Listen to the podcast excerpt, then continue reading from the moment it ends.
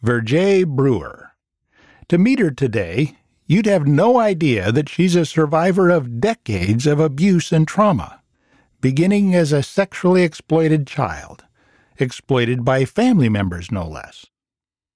Her story illustrates why we can't even pretend to know what justice should look like until we know the backstory of people who get crossways with the law.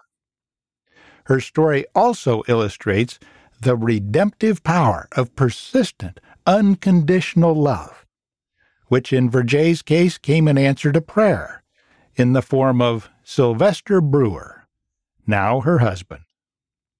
Hear her story. Listen to her voice.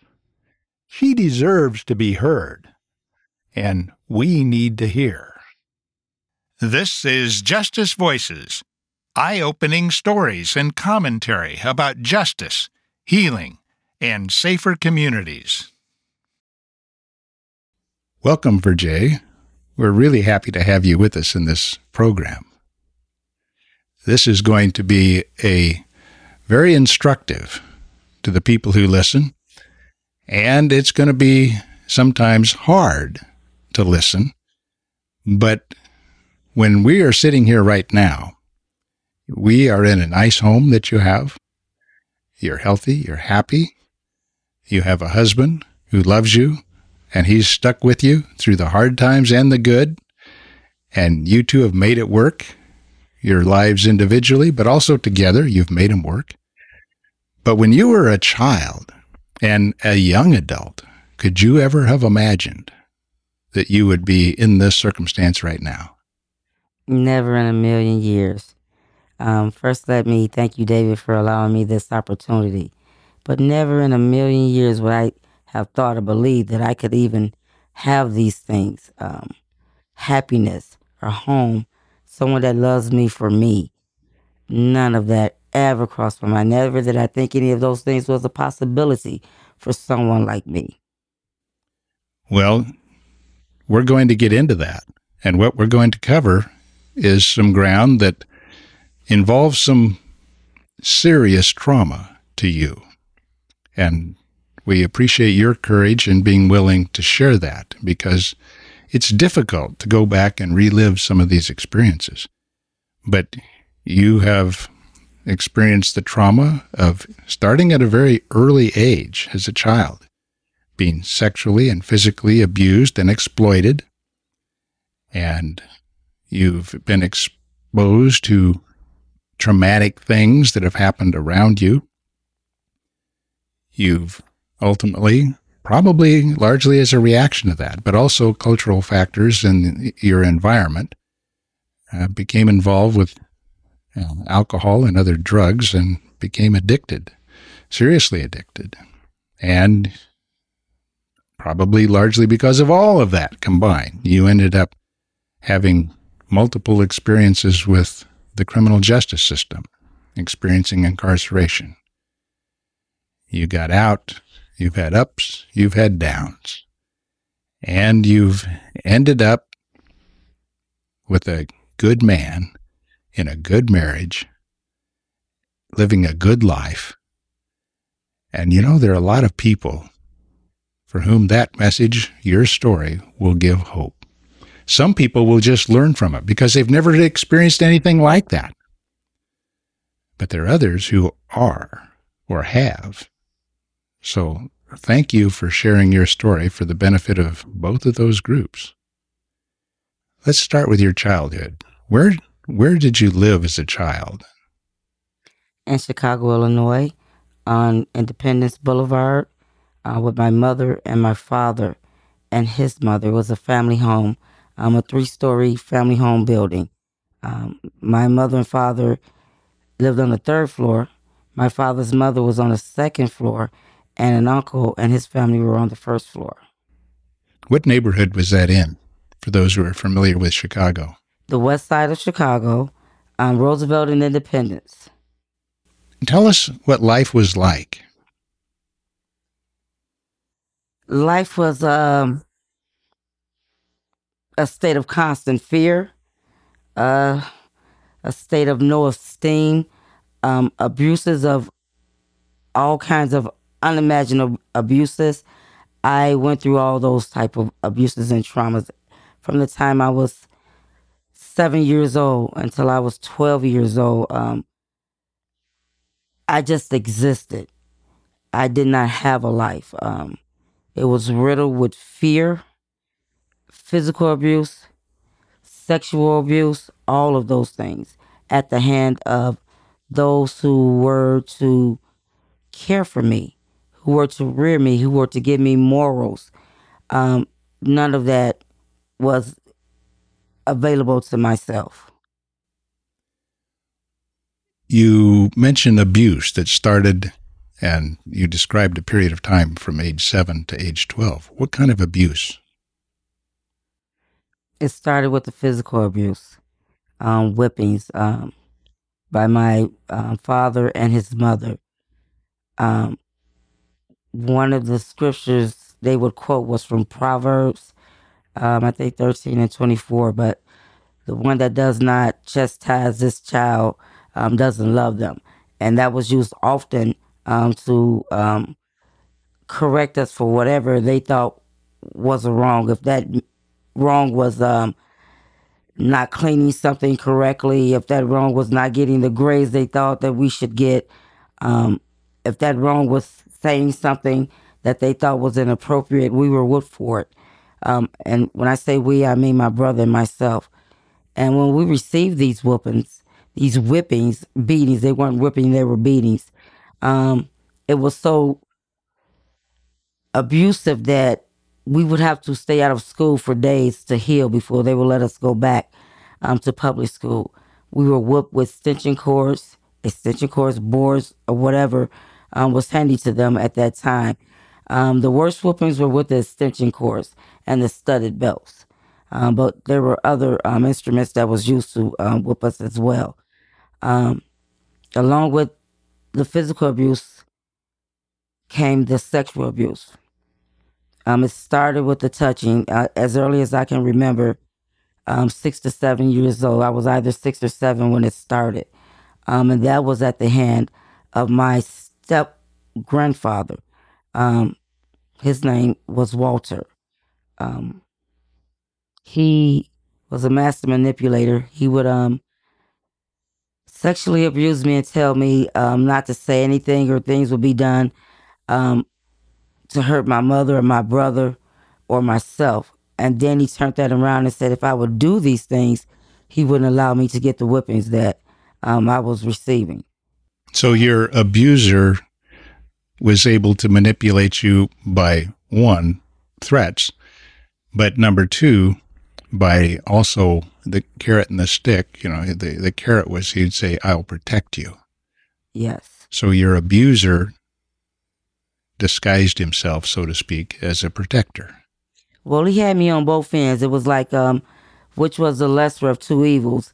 And when I weighed it out, um, when I weighed it out now, um, there was no lesser or greater. It was just all great because it got him what he wanted. And that abuse, um, the sexual abuse, it um, robbed me of a girl's childhood innocence, that fairy tale that I thought that I was entitled to. Meeting uh, Mr. Right to sweep me off my feet that knight in shining armor, and everything was going to be great. He was going to love me, and I was going to love him back, and I was going to have the picket fence, the whole family. None of that, um, all of that was taken away from me. All of that, I had no. At the point of that, I had no um, image of what the future should be because that was my reality. So, what I thought was to be my life or should have been my life was all just a fairy tale. That was the fairy tale that I could have those things, and I didn't. When we were talking before we uh, got together today, today to record this, you talked about seeing child videos, the, the Disney type videos, the, the fairy stories. What was your reaction to those? Lies. Lies, all lies. Just made up stuff. Or I thought that wasn't for my people. It wasn't for it wasn't for black people. It wasn't for black children. None of that was meant for us. So your world was your home, and your home was filled with sexual and physical abuse, but it got worse. Not only sexual and physical abuse, but emotional and mental abuse as well. Yes, every day it got worse, and it never changed. It never changed. Day in, day out. Either I was used as a servant or as a sexual tool for not only um, my grandfather, but for those that he shared me with. And that's exactly what I mean those that he shared me with, that he gave me to. Tell us more about that. He was a trucker for um, a beverage company. And um, he would take me um, on the truck with him. And what I know now to be as um, rest stations, he would have some of his acquaintances um, meet up there and he would give me plain and simple he would give them to me give me to them and um i had to do what they asked me to do or this was the same man that said that he would not let me be um whipped would whip me if i didn't do the things that his friends were asking me to do and that meant um sexual intercourse oral sex um the sex where they would hit me, all of that, those things. How old were you? that started at the age of seven. How long did that last? Until the age of 12, when I became pregnant with my eldest son. And the sexual abuse was then exposed at that at that time publicly. It was known privately, but nothing was done about it. It was ignored. Where was your mother during all this time? My mother was there in the home with us, but she also worked. And my mother was also physically abused by my father. There was always a fight. There was always screaming and hollering. Um, she didn't protect me. She couldn't protect herself. She couldn't stop the physical abuse of herself or my brother or myself.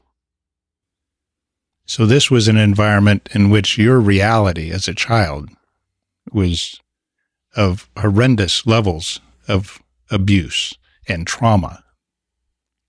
All around me. If it wasn't happening to me, it was happening to someone else. If I wasn't being beat, either my brother was being beat or my mother was being beat. And um, the truth of the matter is, it was a respite. It was a um, a break for me when someone else was going through and I wasn't because I was the main target day in and day out. I was the target of my stepfather, the target of my grandmother, the target of my grandfather. So every day someone had was taking turns with me for an abuse. So when someone else, uh, when my mother and my father was fighting, I knew that there was no attention on me. You know, I could rest. Uh, my mind was constantly going to the point it was so traumatic. It was so bad. I had a friend um, that I went to school with. She stayed down the street from me, and um, she fell from a third story floor, third floor window, and died. Um, and while I missed her, I thought, wow, she got out of this. Why couldn't it have been me? Then I wouldn't have to deal with this anymore. And it was at that time, at her passing, when I attempted my first suicide. Um, my father, Charles, he had um, pills. Um, they were called um, number three Tylenols. And I took some of them because I wanted to die. And I was angry because I didn't die and I was angry with God because He let me stay here. So in my mind, that said that He wanted it was okay for me to be going through what I was going through, and for the things that were being done to me to continue. That was my first suicide attempt. That was my my first outburst, my first outburst of um, anger uh, with God, with everybody. I I labeled everybody then. I hated everybody. No one loved me. No one even cared for me except my brother because he was going through the same thing, not the sexual abuse to my knowledge, but the physical abuse. So he understood. We were never able to go outside. We didn't have any friends. All we had was servitude. All we all I had was sexual abuse. All I had was degradation. I was told I was dumb, I was fat, I was ugly, all of those things. That that was the norm for me. That was the norm. So I, those things just covered me um, like a blanket, and you learn to, you know, just wear them and keep moving. I learned to just wear them and keep moving. Did you ever talk to your mother about this? Tell her about the sexual abuse? No, I didn't because I was told that if I told, she would be killed. And although I felt that she protected me, I still love my mother, and I didn't want if the minimum protection that she was giving me was taken away. If if she was taken away, I would have nothing. So after age twelve, how did things develop then? After age twelve, at the age of twelve, I think we may need to back up a, a little bit because at the age of twelve, I became pregnant with my eldest son, and then I had to have that child. I was further ostracized because I couldn't graduate eighth grade. I could not attend that year of school because I was pregnant, and at that time, um, that wasn't something that was done. It was more about them protecting um, their image than anything to do with me. That was very hard because they tried to get rid of that child, but I was too far along when they when it became public that I could not have an abortion. But I was constantly um, beat with that child inside of me or made to take things to make me in the hopes that I would miscarry that child. But I didn't. Um, he was born January the night 1978. Um, and my mother's my mother had a sister in Mississippi that wanted to raise a child and I wouldn't let him go because I felt that I had to protect him because I felt that the same things that were done to me would be done to him. I didn't trust anybody. I didn't trust anybody but my brother. He's the only one that I trusted. Didn't trust my mother. Didn't trust my father. Didn't trust my aunt. Nobody. So I felt that I had to protect that child. What was his name? His name was Lionel Antoine Thomas Hawkins. He is now um, transitioned on. He's not. He passed on um, at the age of 33. But um, after his birth, um, again, I need to back up a little bit because I was pregnant. I was taken out of school, but that story got around to everyone. So um, the kids would just come by the house. You know, I would see them outside and I could hear them um, talking about me. Um, and and th- their parents came down and got them and told them, stay away from that house, stay away from her. She's a fast, nasty girl. They didn't want me, want their children to be acquainted with me. They didn't want their children to play with me, which is um I I they weren't playing with me anyway because we could I could I never saw them outside of school, but they didn't even want them to socialize with me inside of school. Uh, You're gonna be like her. Don't you ever talk to her. Don't you let her tell her any tell you anything. Are you gonna be just like her, fast like her, loose like her? All of those things. Um, it was very hard. And on the other hand, that made the the, the males, the children, the male kids of my age, um, want to um, have sex with me. No other way to put that. Um, they wanted to um, have their introduction into that world through me. So um, that was very hard. One of the things that just screams out at me is you have a 12 year old girl who's Son. pregnant. Yeah. Okay. That just screams of abuse and should have triggered all sorts of support and intervention. Uh, the Department of Children and Family Services, all sorts of things. You haven't mentioned any of that. Did any of that happen? Did the school people at school or anywhere else come to investigate what was it that caused a 12 year old girl under the age of consent to become pregnant? No, not for that. The Department of Children Family Services did once that I remember um, come to the home because, as I explained to you before, the the beatings that my brother and I took would we would have to stay out of school until we heal. So we missed a lot of days, and for that reason, um, they came out. And for you to understand this, you also need to know the spiritual side of, of the I don't know the word to use for this, the persona of, of the church that was there, uh, which was held in our home on the um, second floor. Those church people also knew about it.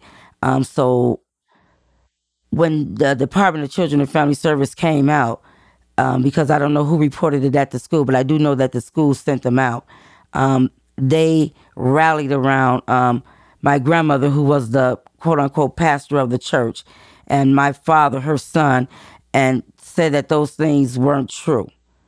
And after that, they left.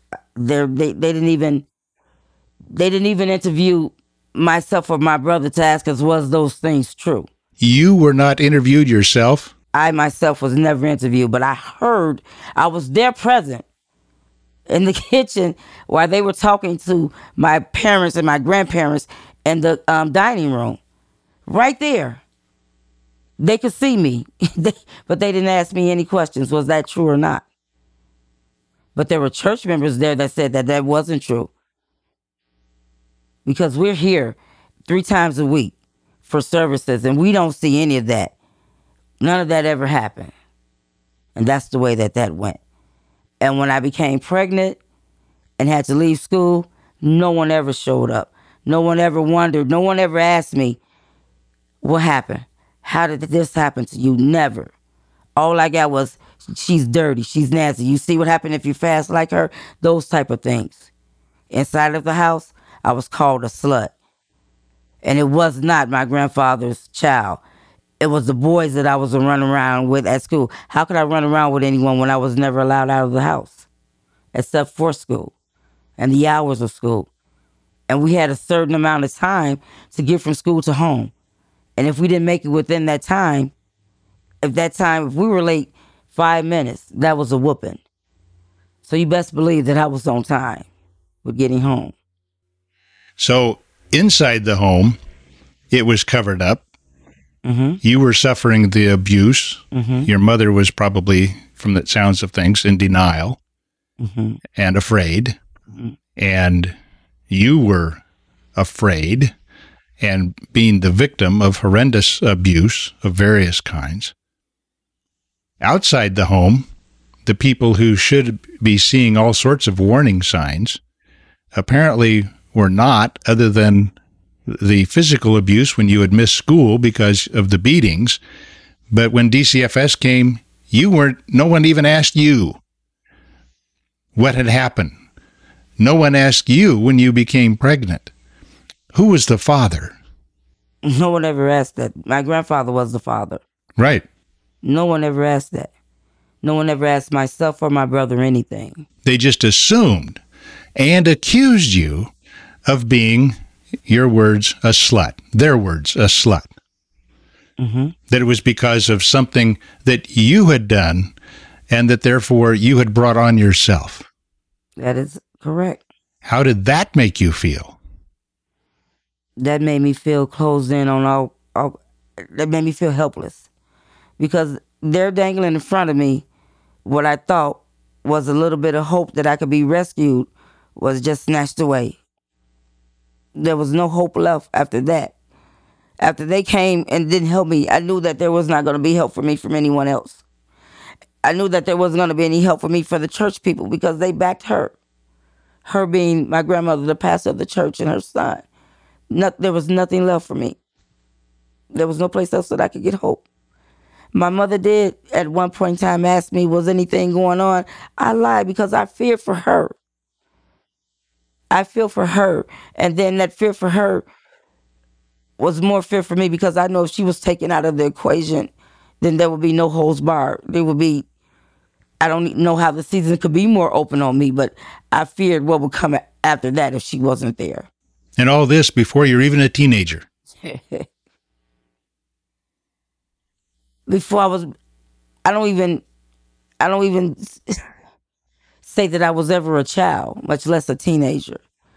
I was just an entity existing in this world and being used and, and being abused used and abused by adults by adults, for their by the children of the church. Even they ostracized me.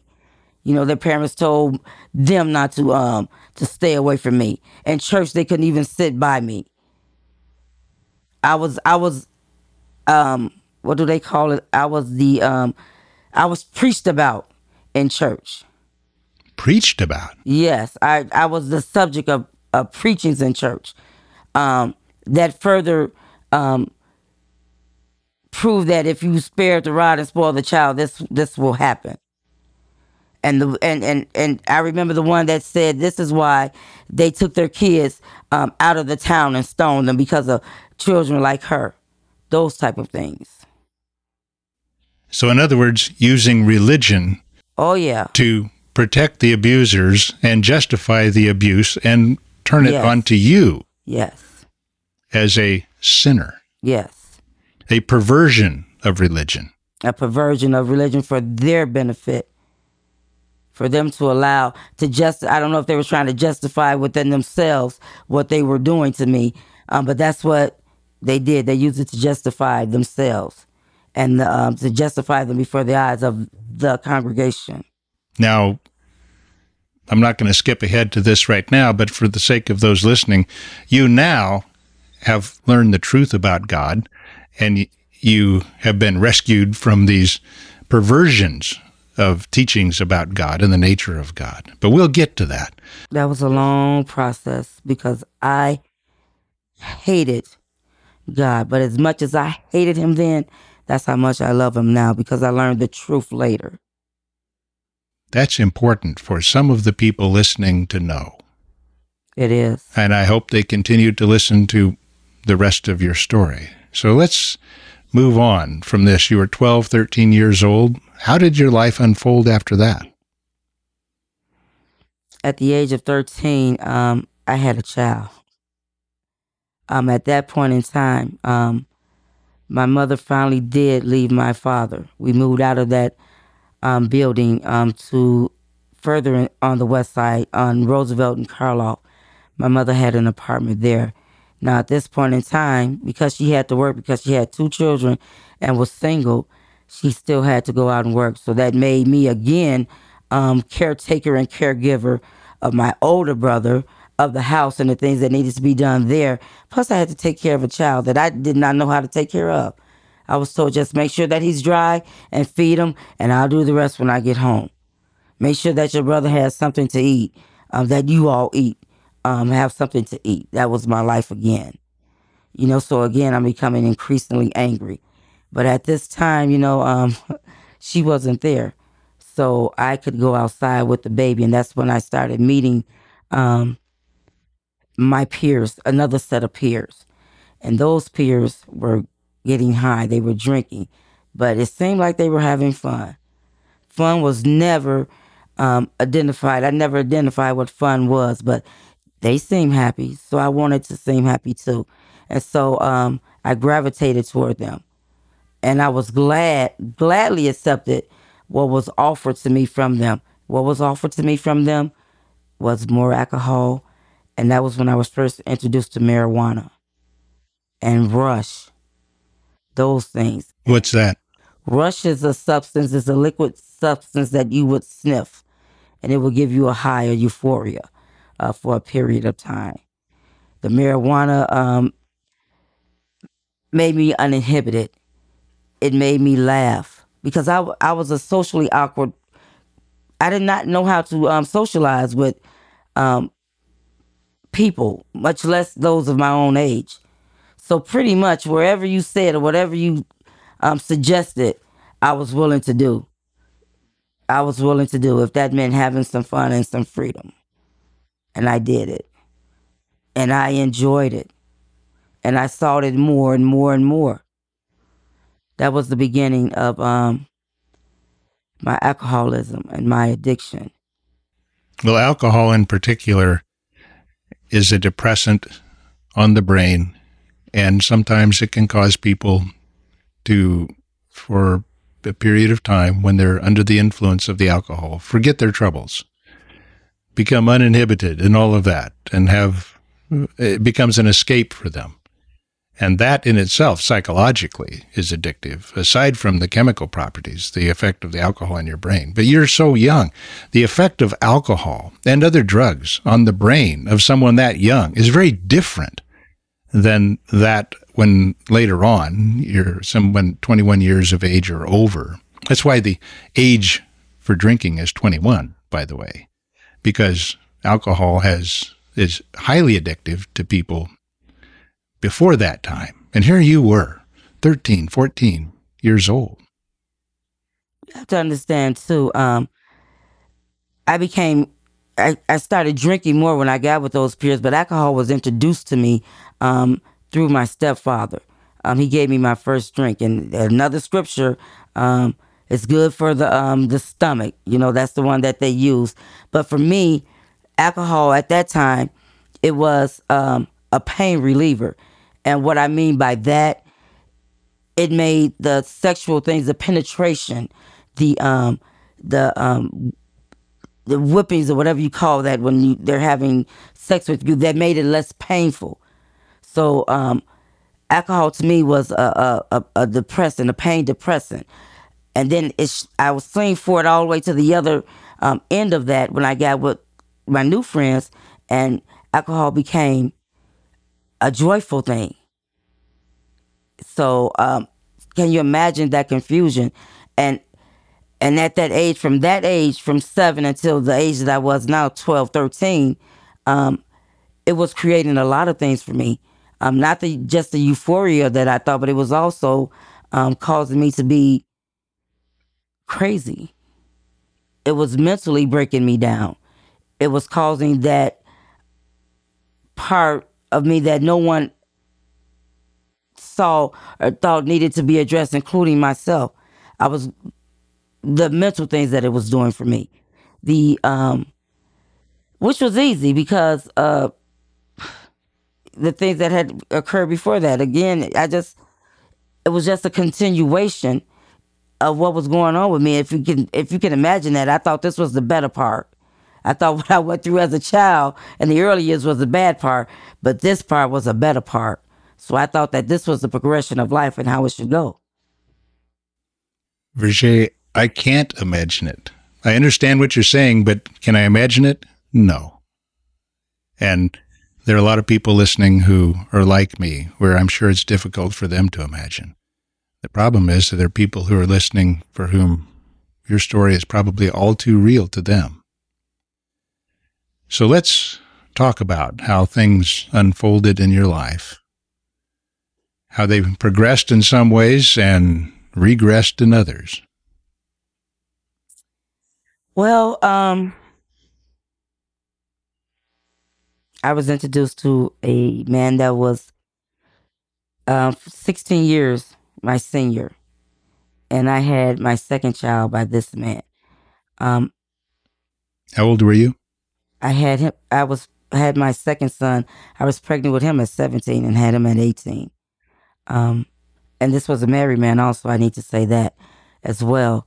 But um, he introduced me to things that I had never been introduced before, like going to see a movie, sitting down in a restaurant eating.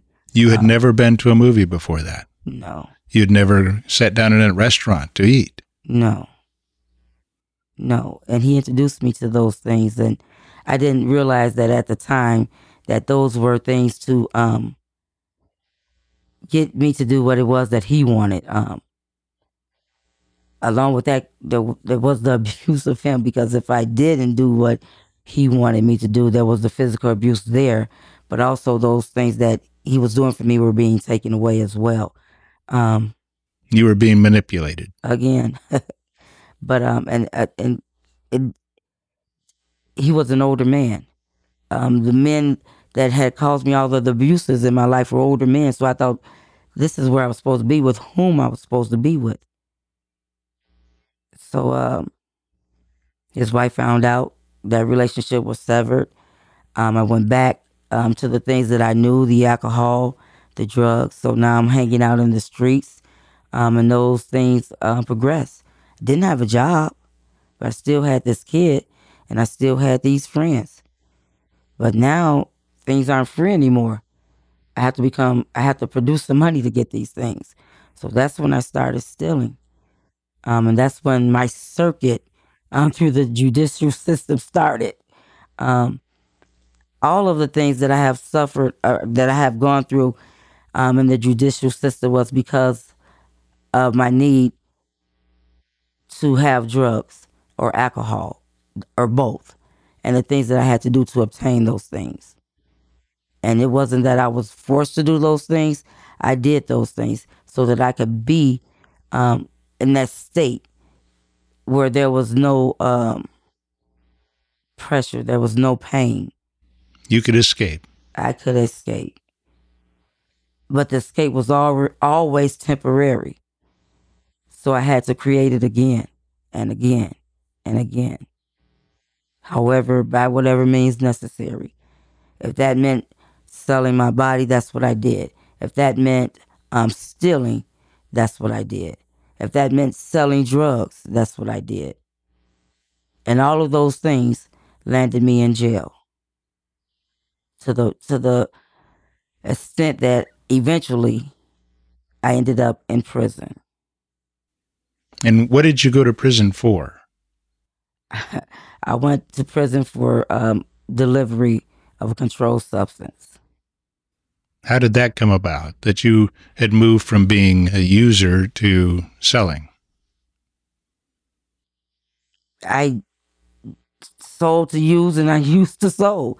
That's um I don't mean to be rude about it, but that's just the simple fact of it.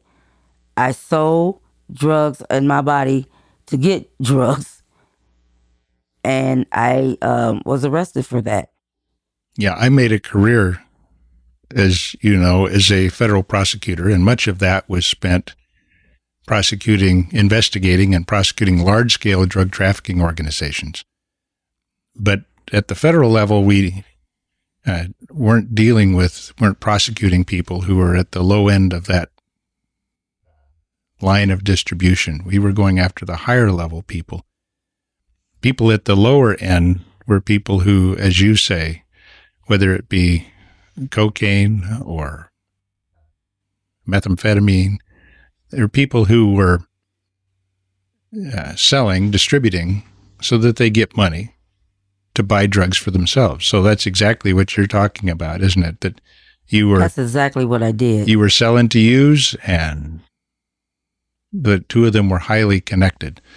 And the only way to break that cycle, of course, is to do something to reduce that craving that meant that the brain craving do- the dopamine that is released from using those types of drugs putting you in jail didn't solve that problem did it No, it didn't because it didn't solve that problem because those issues weren't addressed when I was incarcerated. No one said that, no one did a clinical breakdown of what was happening to me or what had happened to me. No one told me that you think that you're that you were selling drugs and drinking alcohol um, to support a habit, but you were doing that. No one said you were doing that because of the emotional abuse, the physical abuse, the mental abuse that you have suffered, that you have scarred your brain. None of that was told me. so this is from a from my perspective as someone who spent a career in the criminal justice system this is painful because uh, essentially what happened to you your experience with the criminal justice system was again people were trying to punish this badness out of you instead of trying to identify what is the cause of all this that is going on in this woman who has suffered. I mean, even even asking about your life, having the conversation we're having right now, to be able to understand what brought you to this point.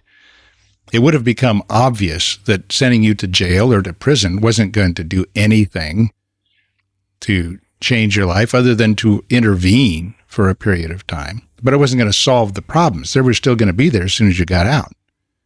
They never the the problem was never addressed. The only time that I was asked of my um my life's history was one time um uh for an offense that I had committed and the state's uh the court appointed lawyer came to me and asked me about my background and I told him and he used that. He took that before the judge to get me probation, um, and I was given probation, but um, I said, "Ah, you know, so I could use this to my advantage." Well, that's good because you guys owe me because y'all never did anything to help me or stop the abuse that I was going through. And if y'all say that because I went through this and now you now know it, you're gonna let me go, then I, I should have a couple more turns at this. And that's what I did. So I took that information and I used it when I was incarcerated again. Well, it's because of this, because of the abuse that I suffered. That's why I'm here. That's why that's why I came back because that was their favorite quote. We'll see you when you get back. And it was true. I would do something else then back up in jail. But again, all they said was, I told you would be back. No one said that um, there's um, a, a, program of recovery that you might try that may be beneficial to you. And no one ever said the most important things that you have to address those issues that brought you here. Not the usage of the drugs, but why you use such as because of the abuse that you're not addressing. And the trauma. And the trauma. None of that ever came up. And when I was finally introduced to a 12 step program, I didn't address those issues because of the shame, because of the hurt. We'll get to that here pretty quick. Let me just say, for the benefit of those who are listening, that the episode that will follow this one I, I, conducted an interview of a judge who spent most of his career as a judge presiding over a problem solving court, most of which was a, a, drug court that he presided over. And in the those type of courts, problem solving courts, those are courts that focus on people that are high risk of recidivism, meaning coming back, returning. We'll see you later. We'll see you again and high need, high risk, high need people, you would have fit exactly into those criteria. Had you been in a problem solving court, it's uh, maybe some things you would have been spared, and maybe others would have been spared some of the consequences that flow from just continuing to pass you through the system you can pass through the a school without ever learning anything and graduate. You can pass through the criminal justice system without ever receiving anything that really helps change the course of your life.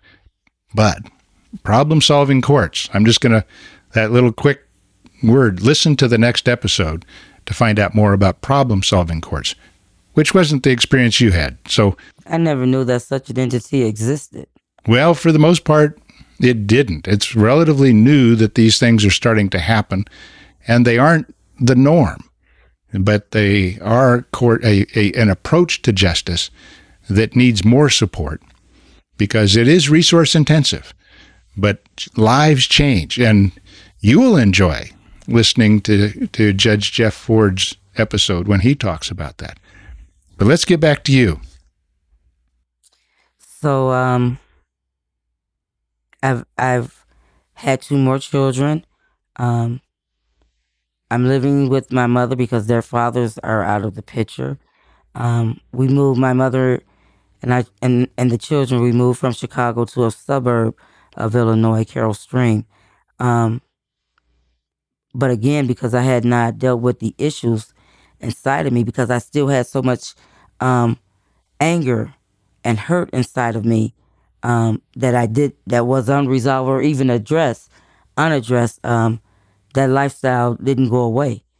Um, whenever um, something didn't go the way that I thought it should, or or I had to work for something, um, and I couldn't handle something, I went to the comfort zone, and the comfort zone for me was um, alcohol and drugs. So uh, my children were taken from me and put in the custody of my mother. Um, and to that extent, I was like, okay, it's your turn. Um, you raise them because I, we didn't talk about the child that my mother and my stepfather had together, but I was over her as well as far as being a care um, giver for her. I was like, well, I took care of yours. Now you could take care of mine. So with the gloves off and no children, all things just magnified. I was just out there bad I was just out there bad. And I thought that I was living good, that I was having fun, but I was study tearing me down and those around me. I never thought about the effect that I would have on the people, you know, that did love me and the people that did know what I went through and wanted to offer me that support. It was like, nah, it's too late. You don't mean it. Get I know I'm not trying to hear that. I just want to do me. I just want to have some fun. I, reality, no, you keep that over there. That's not what I want. No. And so that's the way that my life went. I, again, th- th- it was centered around my comfort zone, what was best for me, well, what I thought was best for me. And that's what I did. Um, there was no in between. It was in the morning, getting drunk or high, in the afternoon, dinner, evening, night, the same thing. Now, Virgia, you're in a very different place today. Yes. How did you get from there to where you are today? Tell us about that. Well, I was living that life that I was living, um, my mother became ill. Um, my mother had um, cancer and some other medical things going on, and um, she pleaded with me to get myself together to take care of the kids because she didn't think she was going to be around uh, much longer. Um, so I, I I tried to heed that, and um, I went into a treatment program. Um, but again, it wasn't to um, better myself inwardly. It was to um, be able to not drink or drug so that I could take care of my mom and the kids. And, and, and it just doesn't work like that. It doesn't work like that. It only worked temporarily. I had sobriety um, for five years, and I thought that I was well. Um, and I thought that I was well because my mother started um, healing. She started getting well. And I was like, okay, she's better. So now it's time to get back to me and the life that I want to live. Um, and that's what I did. I went back to my alcohol and drugs.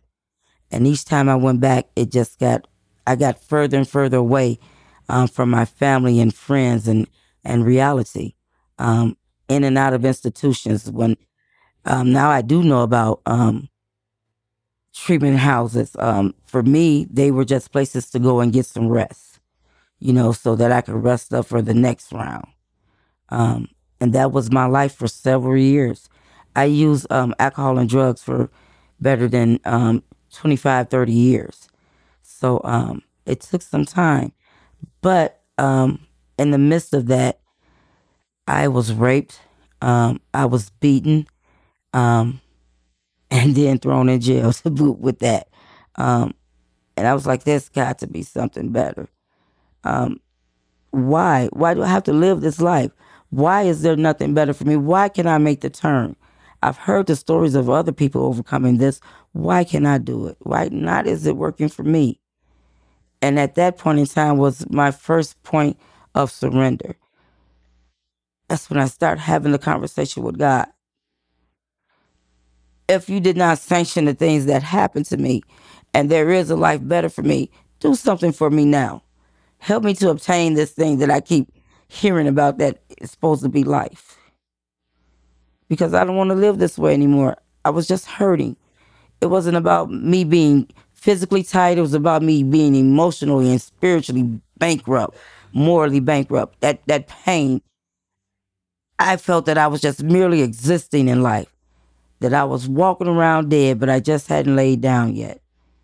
And it was at that point in time that I said, I want to live. I don't want to die. I have not have a life. Can I please have a life?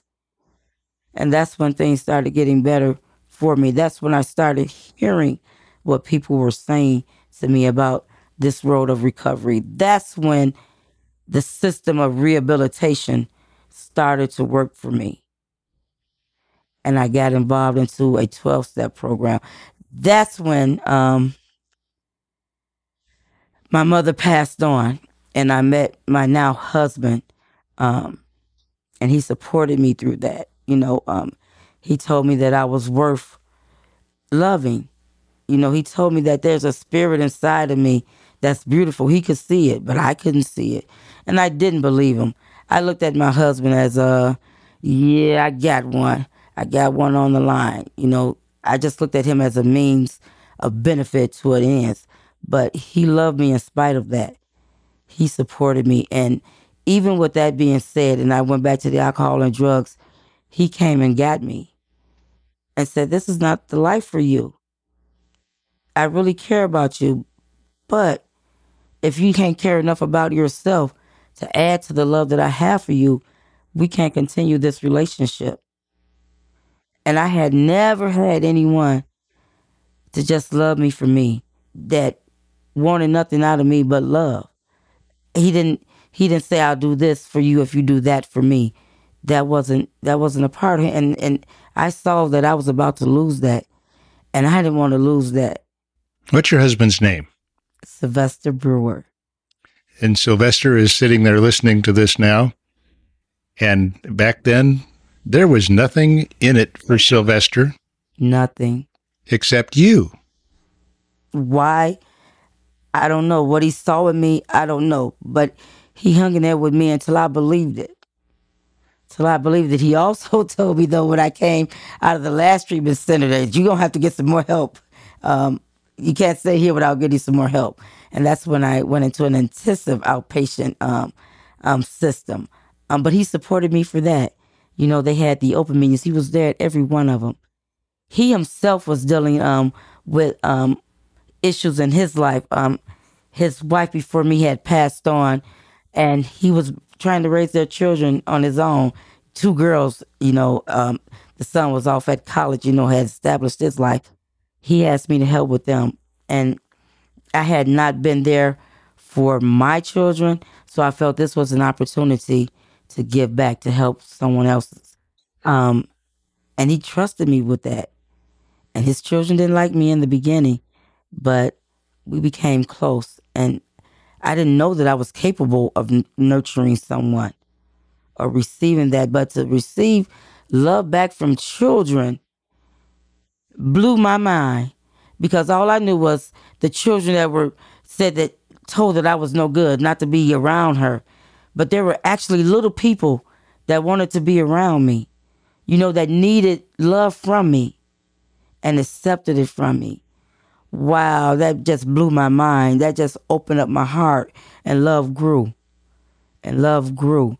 And from then I wanted to um I wanted to give that to other children because I had not given it to my children. And my children were estranged from me because of what I had taken them through. And they didn't want to be a part of me, except for my youngest, my daughter. But the boys, you know, that's a hard thing for um, your sons to see their mother living the way that she was living. So the boys didn't want any part at all of me.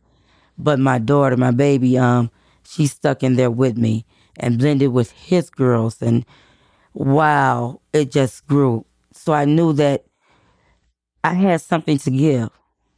I knew that I could give love. And that's my main focus today to nurture children, you know, to let them know that they, esteem them, to let them know that they're worthy of the best and that they're worthy of love and to protect them, to educate them on things that aren't good, things that you do not have to accept. That is my main focus. But I want to offer that help to men, women as well, as well as boys, but they're worthy. They're worthy of it. And when you and when they know that they're worthy of it and they receive that love, simultaneously they give it back. And that's how love grows. And that's how the community of support around me grew. You know, God restored all that because I asked him. I didn't think he would do it, but I asked him. God restored my family to me. And he did. And I'm not looking back. I'm moving forward. People started trusting me with their children. That just blew my mind.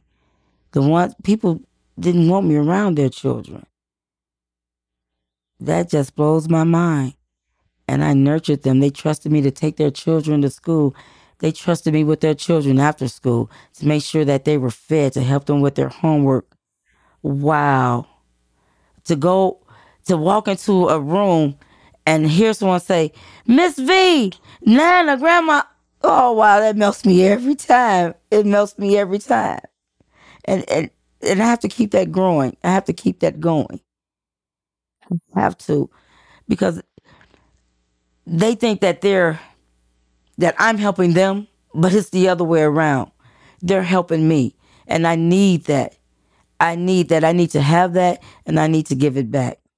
Now, as I listen to this, and I think, what is it that made the difference? What was the turning turning point? You mentioned that you went into an intensive drug treatment program, and I'd like to learn more about the difference between that and what you'd experienced before. But that doesn't seem to be what you're, that's not what you're talking about. What a great program you went through. You experienced, first of all, you approached God differently.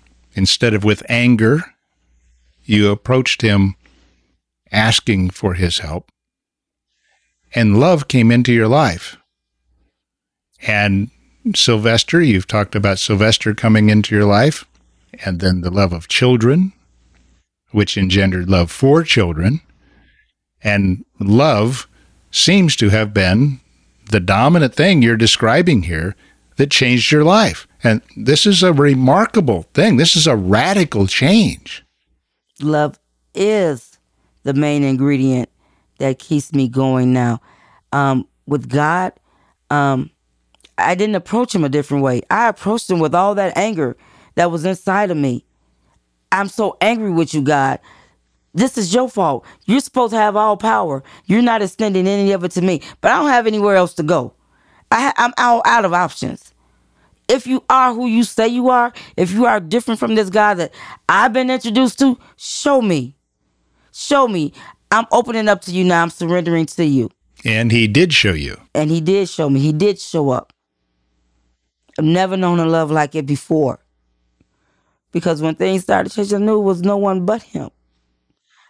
I was in so many situations in that lifestyle that I was living that I could have perished, that I could have been sentenced to years, that I could not have been reunited with my children, that I would have never met that man over there that loves me unconditionally, that I could, would have never been of assistance to his mom or his children. That's all because it started with God when I surrendered to God.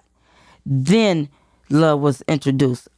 If love was already there, I never saw it. But that's when I began to see.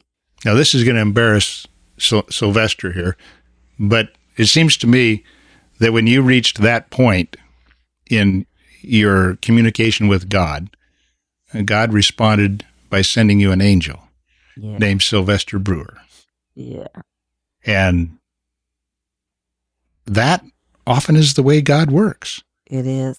I met my husband at a concert, an outdoor concert, um, and we were out there listening to the music. And I don't know what attracted him to me, but he came over and, and started listening to the music with me because I, I'm one of those people that knows the lyrics to all the songs. So I was just singing and dancing. And he came over, wow, you know that, you know that, you know, I remember this when I was growing up, that song, whatever. And so we started talking, and he brought me dinner. And when the concert was over, I thought we were just going to go our separate ways. He said, um, Would you mind taking a ride with me? Mind you, this guy rode up on me on a 10 speed bike. and um, he said, Well, um, let's go to the beach. He put the bike on the bus. We got on the bus and we went to the beach and we talked to the sunrise. You know, um, it was very intimate. And when I say intimate, he talked to me here. He didn't talk to my body. He talked to me here, to my heart. That was the most beautiful thing that I had experienced with someone of the opposite sex. And he didn't want to let me go. Even after that, he wouldn't let me go. He said, Let me take you to breakfast. And we went and had breakfast. And then he asked me for my number. I thought about giving him a wrong number, you know, as um, was my MO when I didn't want to be bothered with someone, when I couldn't get gain out of someone. That was my MO. But I gave him the right phone number. And he followed up. He called me. And it's just, it's been on since then. Something prompted you to give him the right phone number. And something was prompting him. This is a relationship worth pursuing. Yeah. And you both responded to those promptings. Yes. And look where you are today. Yes. In 2007, he asked me for my hand in marriage. And in 2008, before God, our family, and our loved ones, I gave my hand to him in marriage. And we've been we've had our ups and downs. Um but we're still here. So 15 years later, 15 years later, we're still here. We're setting the example of what love and work produces. Um, it may sound fairy tale to you, but we've had our issues. Please don't, please don't take that out of the equation. We've had our issues, but we have come together to discuss those issues and come to a plan of action to get past those issues.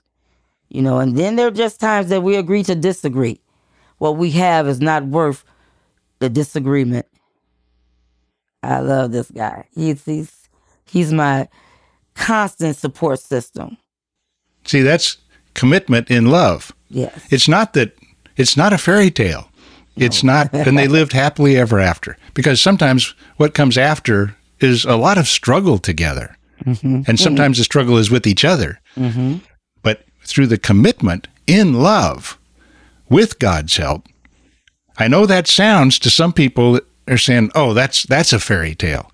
No, it's not. It's not. No, it's not. I when I do something or think about something, I examine or I think, how would that make my husband feel?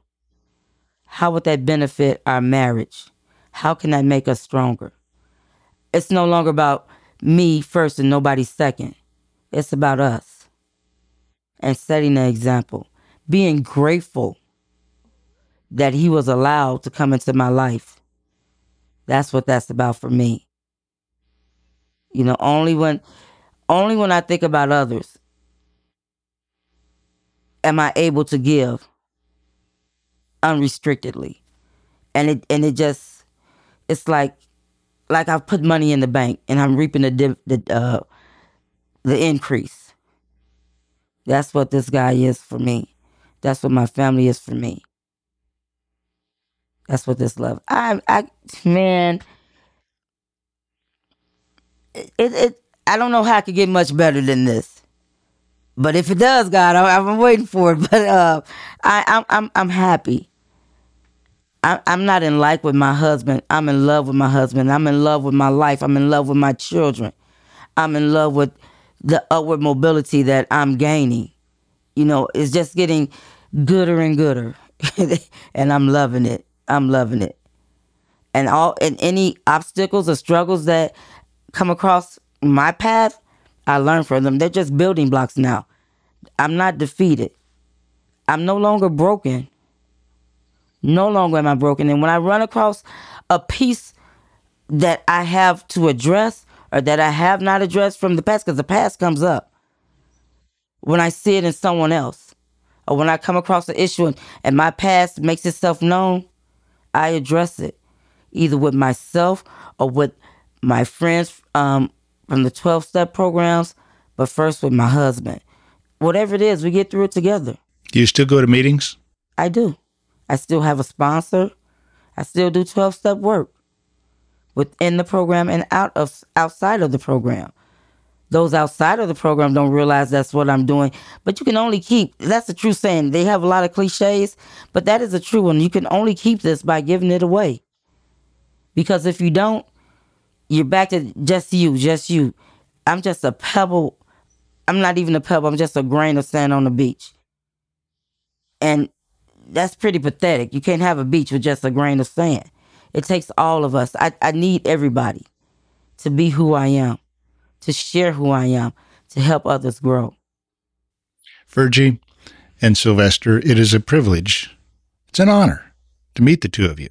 And Virgie, to hear your story and and Sylvester to hear, hear Virgie, Virgie talking about you and sharing your part in her life.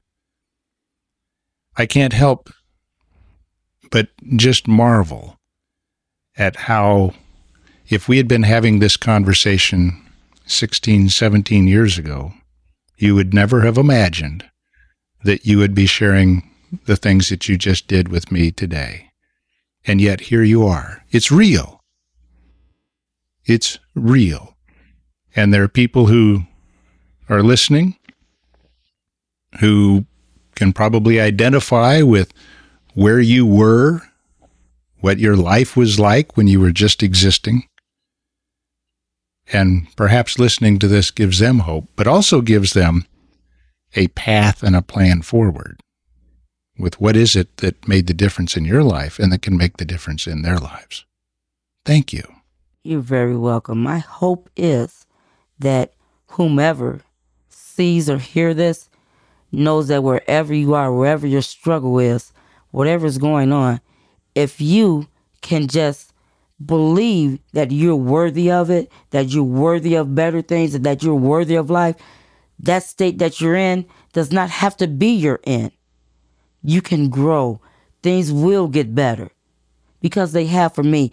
Please, this I hope that this is reaching someone so that they can be a help to someone else that they may know that is going through this. That they will see that there are options, that there are entities around that are willing to help them. They're there. I didn't know that those things were possible or were available to me because they weren't, but they are now. So please take advantage of those things. You don't have to do this. I thought I had to do everything by myself, but I don't. There are places, there are people that are willing to help you without looking for anything in return but your betterment. I pray that you take advantage of that, that this story helps you, that this reality helps you, because it's not a story. This was my life. This is my life. And I know that someone has gone through this or is going through this or know someone that has. Please know that that does not have to be the end of your story. I am grateful to um, Cabrini, um, the Cabrini um, legal system, um, to um, Mr. Hanlon and others like you all that have reached out to help me. There, I never thought that people would care to help, especially the legal system, especially the legal system, because they never helped me. But now I'm getting help from all around, especially the legal system. I'm I'm I'm in awe. I am in awe. I I, I can't even find a word to fit it. Um the amount of help that's available today is there for you to avail, to take advantage of. I don't know what else to say. It's there. Your story, wherever you are now, does not have to be the end of your story what you put in store, you always have a reserve to take from. And he he God and my husband and those around me are my are our reserves. You know, um again, you don't have to do this alone. It's a, it was very hard for me to share and to realize that I didn't have to do these things alone. And when you're sharing a burden, it is lessened. And I'm very appreciative. I am very appreciative. That's why I need to give back. I have to give back. It's not an option for me. I have to give to those that have sown into me so that they can sow into others, you know, so that there'll be a great harvest. I have to. It's not an option. All I can say is amen and amen. Amen. Virgia's story was eye opening, wasn't it?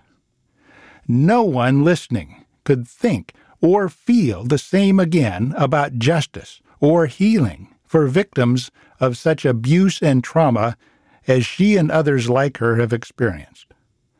Her story and those of others shared on this podcast need to be heard by thousands of people, even hundreds of thousands, if we're to achieve our objective of creating a critical mass of public support for meaningful reforms in our criminal justice system.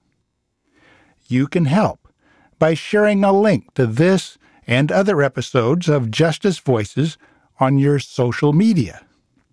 And if you'd like to contribute needed financial support to this program as a tax exempt charitable organization, please contact us through our website at justicevoices.org.